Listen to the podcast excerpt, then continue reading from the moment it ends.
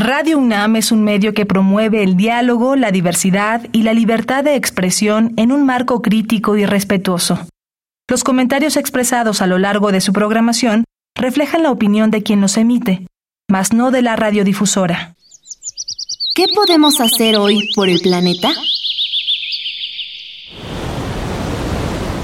Desperdicios orgánicos pueden llegar a tapar las tuberías. Ayuda a evitarlo asegurándote de retirar los restos de comida de los platos antes de lavarlos. Desecha estos desperdicios junto al resto de tu basura orgánica. Así mantenemos limpias nuestras tuberías.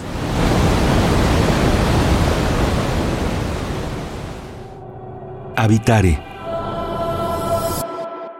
Hola, ¿cómo están? Bienvenidas, bienvenidos a Habitare, Agenda Ambiental Inaplazable. Me da mucho gusto saludarles. Soy Mariana Vega.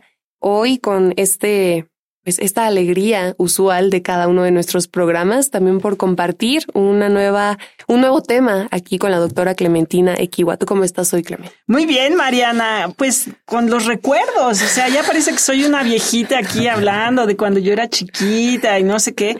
Y bueno, es que en realidad el tema que traemos hoy es muy bonito, me parece, porque yo creo que si naciste en la Ciudad de México, fuiste o has ido o irás o vas al zoológico de Chapultepec y está este zoológico celebrando sus primeros 100 años de vida.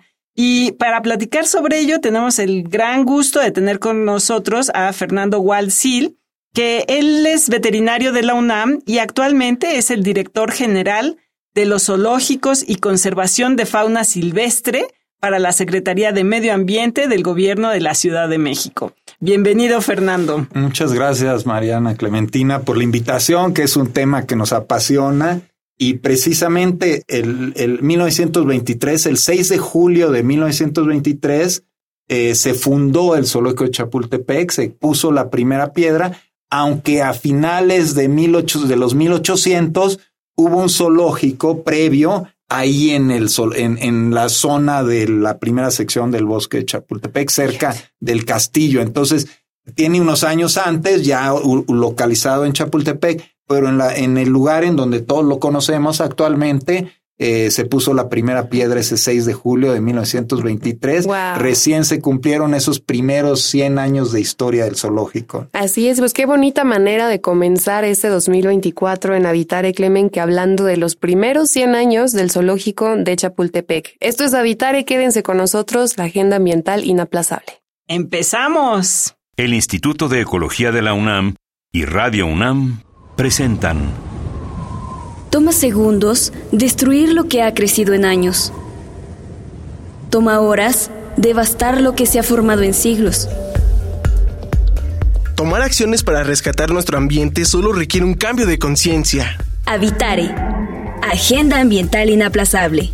Ciencia, acciones y reacciones para rescatar nuestro planeta. Nuestra, casa. Qué gusto que continúen con nosotros con este tema tan, tan eh, nostálgico, pero también tan esperanzador, tan lindo. Hablemos de los primeros 100 años del zoológico de Chapultepec. Como bien decías, Clement, todos aquí, todas en la Ciudad de México tenemos un recuerdo muy bello y sobre todo es bonito pensar de la manera en la que nuestra ciudad va creciendo con este espacio emblemático, con especies que de no ser por él no tendríamos oportunidad de conocer. Sí, es exactamente, ¿no? Digo, un elefante está en, chino, valga la expresión, verlo en, en, vida silvestre, aparte de que creo que sería una experiencia un poco intensa, eh, pero efectivamente, y ahorita que lo dices, eh, Fernando, estoy yo haciendo cuentas, ese fue el año que nacieron mis papás, en, en 1923, ¿no? Entonces, pues hay un vínculo cercanísimo. No, no, los tengo aquí para preguntarles si se acuerdan de cuando se fundó, que pues tendrían unos pocos años, pero fue de las primeras actividades que yo creo que todos hemos hecho cuando naces, ¿no? A los cinco o seis años, ay, pues vamos al zoológico. Sí, seguramente. Y ahí vas, ¿no? Al zoológico a ver a los animales. Y mi experiencia inicial, que lo platicábamos fuera del aire, siempre fue eh, ver estos animales en las jaulas pequeñas, eh, a lo mejor dando vueltas, ¿no? Caminando de ida y de regreso. pero esto ha cambiado. Eh, el año pasado que estuve en el zoológico, precisamente con Fernando, que estuvimos visitando, te encuentras una experiencia completamente diferente. Mm. Entonces, bueno, cuéntanos un poquito eh, cómo ha cambiado, ¿no? Ya dijiste al principio que hubo antes un, preámbulo, digámoslo así, del zoológico, pero no, y, y, la historia va más atrás, ¿no? Obviamente no, no en ese lugar donde está actualmente el zoológico, pero el zoológico de Moctezuma y su casa de las fieras, eh, casa de las aves, casa de las fieras, eh, se ubicaba en donde actualmente está la torre latinoamericana y en los ah. terrenos que están atrás de la torre latinoamericana. Entonces, de los eh, hay vestigios de dónde estuvo ese zoológico y se habla en esas crónicas de, los conquistadores eh, que había más de 300 personas eh, atendiendo a esa gran colección de animales de Moctezuma. Eh, ya quisiéramos tener tantas personal hoy en día para atender al zoológico de Chapultepec, pero bueno, tenían inclusive, no lo mencionan como veterinarios, pero hablaban de, de cierta cantidad de alrededor de 30 personas que se dedicaban a atender a los animales que adolecían ¿Eso qué quiere decir? Que los animales que enfermaban, había un grupo de trabajadores especializados en atenderlas y seguramente ese es el primer recuento, yo soy médico veterinario, el primer recuento de un veterinario en México, ¿no? De atención de animales silvestres inclusive. Entonces, ese es una gran historia y, ya el zoológico, como lo conocemos, eh, eh, en, en, el lugar en donde lo conocemos hoy en día, pues es a partir del 6 de julio de 1923 en que eh, el padre de la biología en México, Alfonso L. Herrera, eh, eh, pues tuvo esa gran idea, entre muchas otras cosas, por ahí hay un libro de su, de, su biografía, que pues la parte del zoológico son tres, cuatro páginas y el resto del libro son todos esos logros que tuvo el fundador del zoológico, Alfonso L. Herrera, quien es una persona muy connotada pero que conocemos muy poco, ¿no? Y que se va perdiendo con el paso de los años estas historias y nosotros, pues a través de este homenaje a los primeros 100 años de historia del zoológico, pues estamos recuperando su nombre, su historia, porque el zoológico eh, en 1945 adoptó el nombre de su fundador. El zoológico de Chapultepec se llama Zoológico de Chapultepec Alfonso L. Herrera. Ah, Entonces, recuperamos ese nombre que ya lo tenía, lo pusimos en una placa ahora que celebramos estos primeros 100 años de historia para pues conocer un poquito más de la vida y obra de, de quien fue un poeta, un biólogo, naturalista y conservacionista. Algo bien interesante, los primeros animales documentados que llegaron al zoológico fueron tres leones africanos y dos bisontes americanos. Esos dos bisontes americanos fue Alfonso L. Herrera, era muy eh, eh, amigo del director de, del Zoológico de Bronx, Hornaday. Eran muy amigos, se carteaban. En ese entonces, pues no había email, no había otra más que cartas y telegramas. Y él se carteaba con él y hablaban de conservación. ¿Por qué escogió esos bisontes?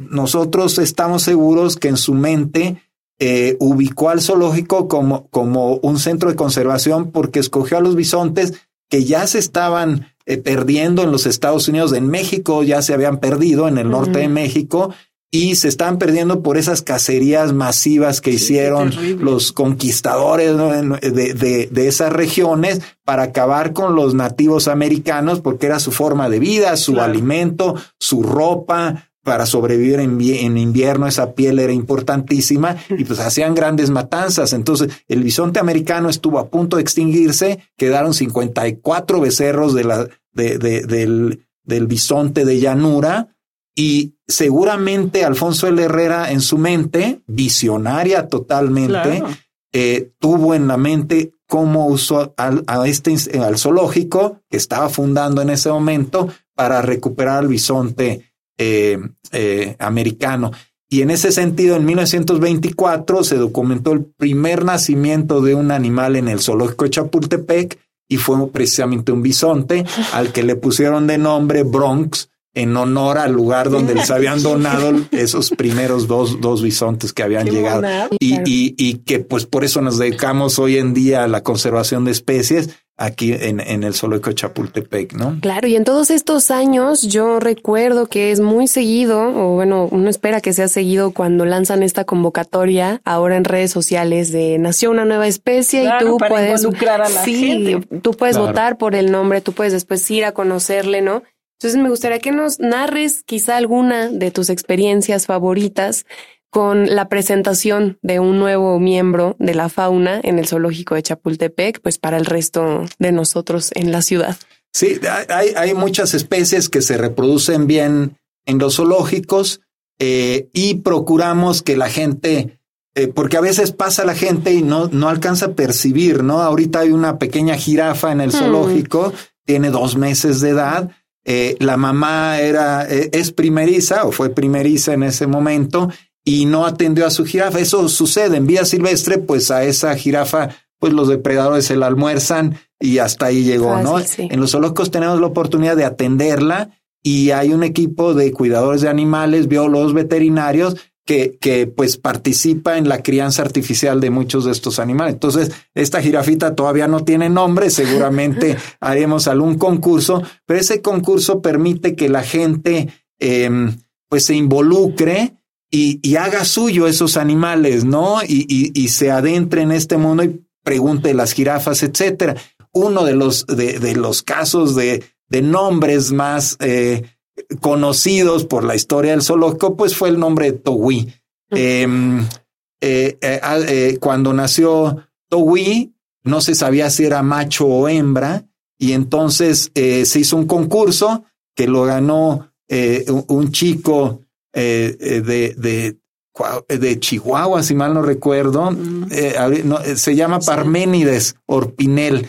Recuerdo el nombre porque lo buscamos muchos años después en una ceremonia que hicimos en el zoológico de un aniversario de los pandas y vino a México ya todo un hombre, él fue, era un niño cuando le puso el nombre a Togui eh, y, y, significa eh, niño en Tarahumara y resultó que era niña. Entonces, eso no lo sabíamos en ese momento.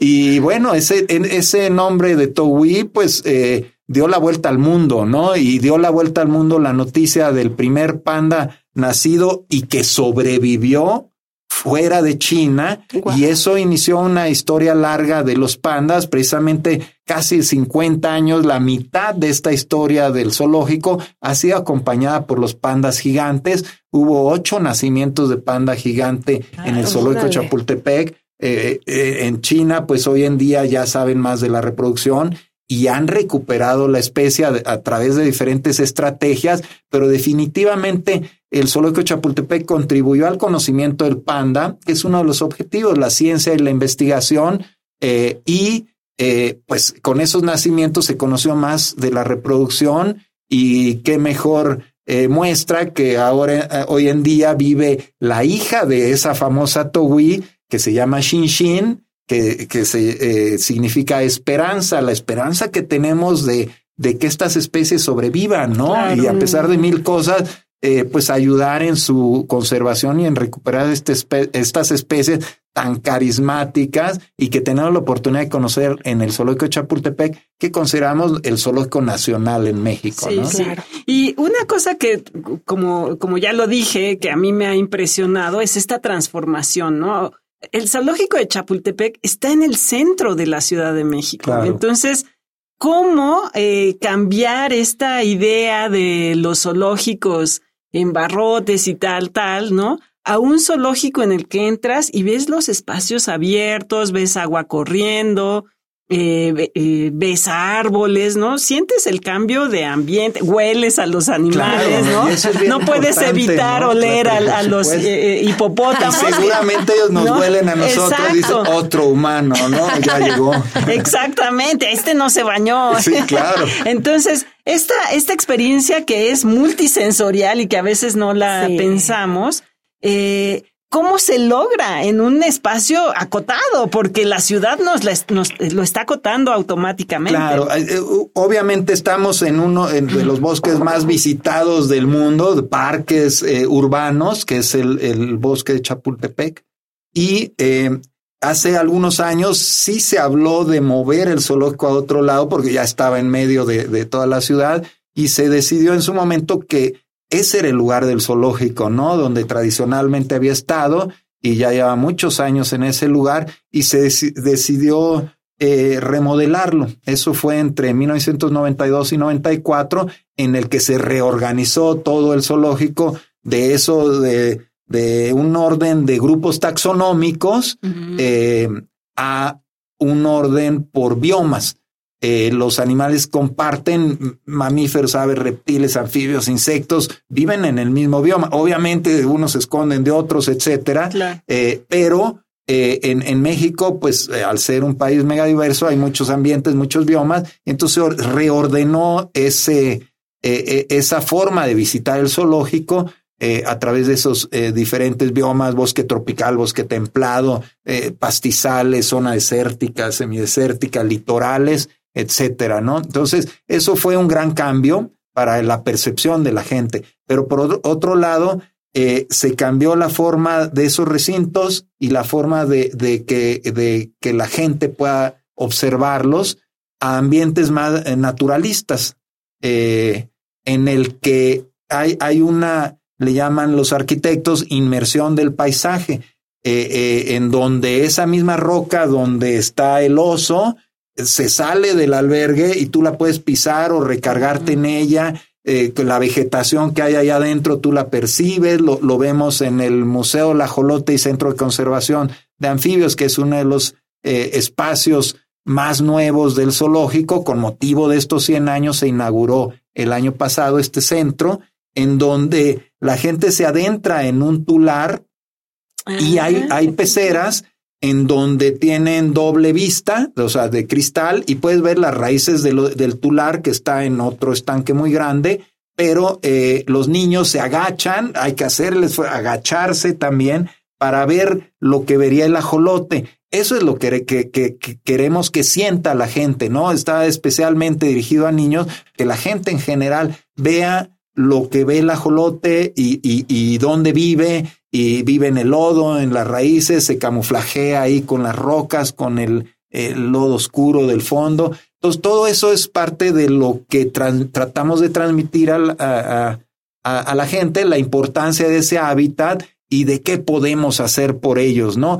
Esa es una de las pues, herramientas importantísimas del zoológico a través de la educación para la conservación o educación ambiental, pues hacer actividades para que la gente eh, llevarse una máscara del ajolote o, o, algún móvil que hicieron ahí con sus propias manos y lo dibujaron y ver ahí junto al ajolote, pues eso es parte de lo que van a recordar y seguramente muchos de ellos queremos que muchos niños se adentren a la parte de la naturaleza y aunque no se dediquen a a veterinaria, biología, directamente, todas nuestras actividades tienen un impacto en el medio ambiente y si entendemos que ese medio ambiente, como decimos muy, muy de México, mi casa es tu casa, esa casa de los ajolotes es nuestra casa y si no la cuidamos para el ajolote, tampoco la estamos cuidando para nosotros. Entonces esa es la idea, que la gente se adentre en este mundo y qué mejor embajador de la vida silvestre que los animales vivos que podemos ver ahí en el zoológico, ¿no? Así es. Y creo que también el zoológico,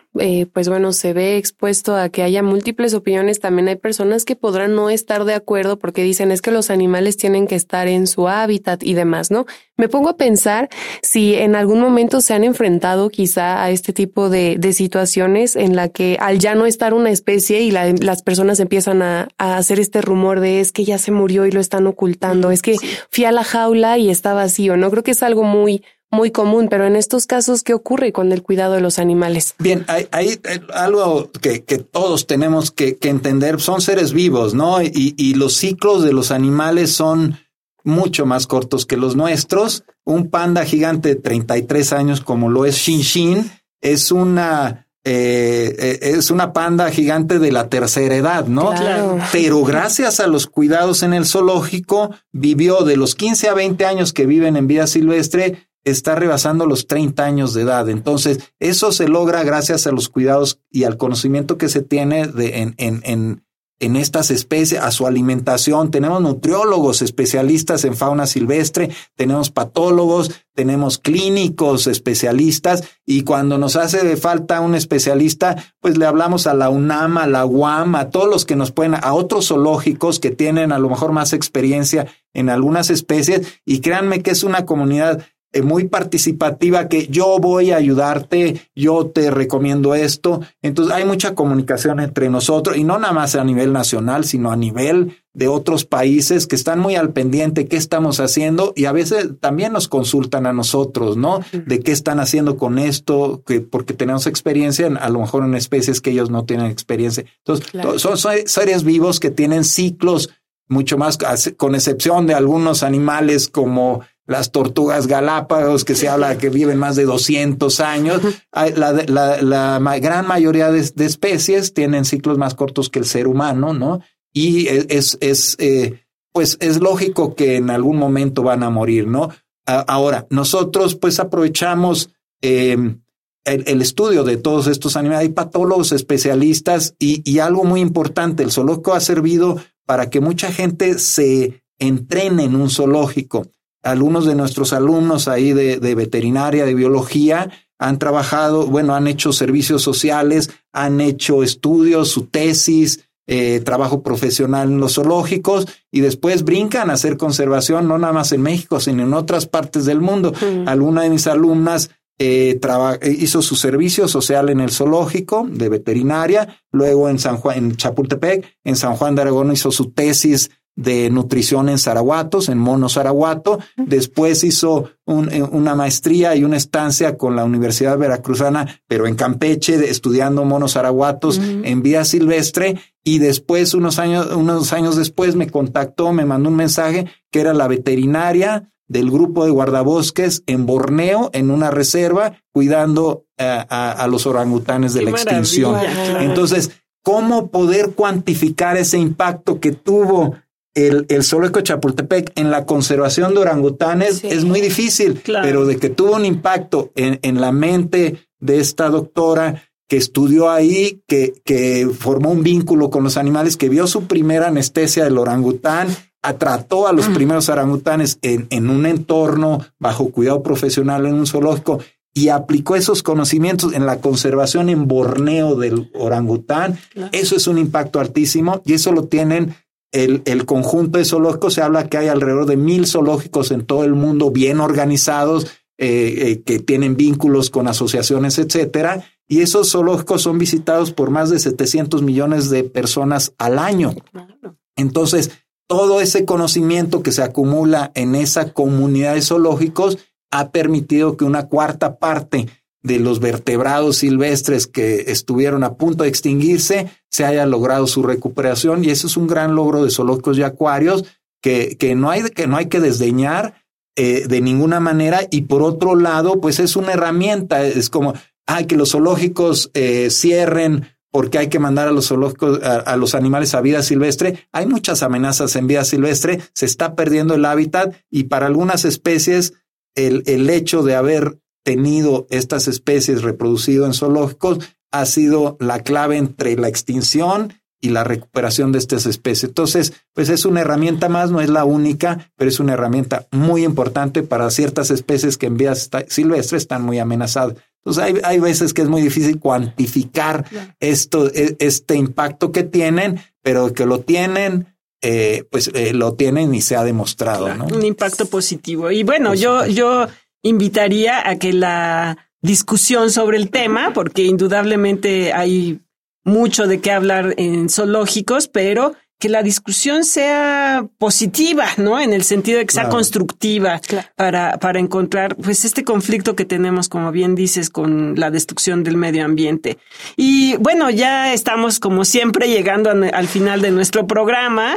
Y no sé si nos puedes decir cómo podemos ayudar, cómo puede ayudar nuestro público a los proyectos, a las iniciativas de, del zoológico, porque bueno, empezamos con el problema o la situación o el beneficio, no sé cómo lo quieras llamar, de que es de entrada gratuita. Claro, y esa es parte de las virtudes de, los zoológicos de la Ciudad de México. Los tres zoológicos de la Ciudad de México son eh, gratuitos, entonces la gente eh, puede tener acceso, si así lo desea, para conocer a estos animales y no tiene un costo. Obviamente en algunas áreas, eh, alimentación, los alimentos para la gente, hay obviamente un costo. algunas áreas eh, que nos ayudan, obviamente, con parte del presupuesto, pues el herpetario, el mariposario se cobra parte. Entonces, esos son beneficios, asistir y participar en estas actividades, pues beneficia al zoológico porque eso es parte del presupuesto del zoológico. Ah, participar en esas actividades educativas es lo que más nos gusta porque la, está todo el área educativa de biólogos, pedagogos, veterinarios que participan en esas actividades para eso están ahí en el zoológico. Entonces, pues, eh, eh, eh, visitar esas actividades, talleres educativos em, y participar en esas, en esas actividades, pues permite que, que se lleven más información. Por ejemplo, ahí en el, en el Museo del Ajolote, pues hay varias actividades educativas para que aprendan más del ajolote, además de pues leer la, la, la, museografía que quedó muy bonita, nos ayudó el Museo de Historia, de Historia Natural de la Ciudad de México, nos ayudó en esa museografía y quedó muy bien, dirigida mucho a los niños, ¿no? Que son los futuros conservacionistas, ¿no? Y naturalistas, y que a veces los niños nos enseñan más a los adultos que nosotros a ellos ¿eh?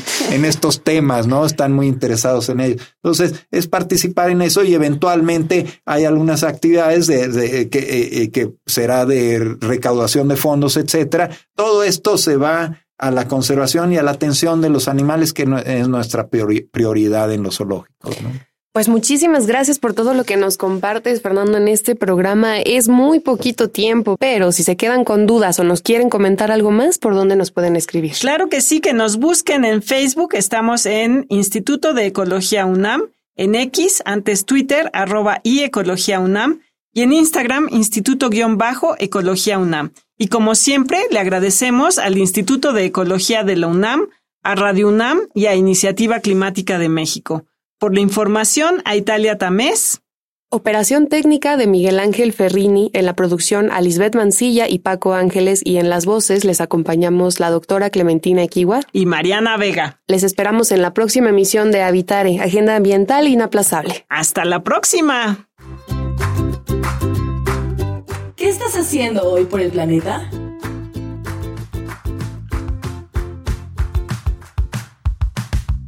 Reciclo la basura, cuido el agua, junto el pez, junto las tapitas de refresco, las separo, paro la basura, la orgánica, la anorgánica.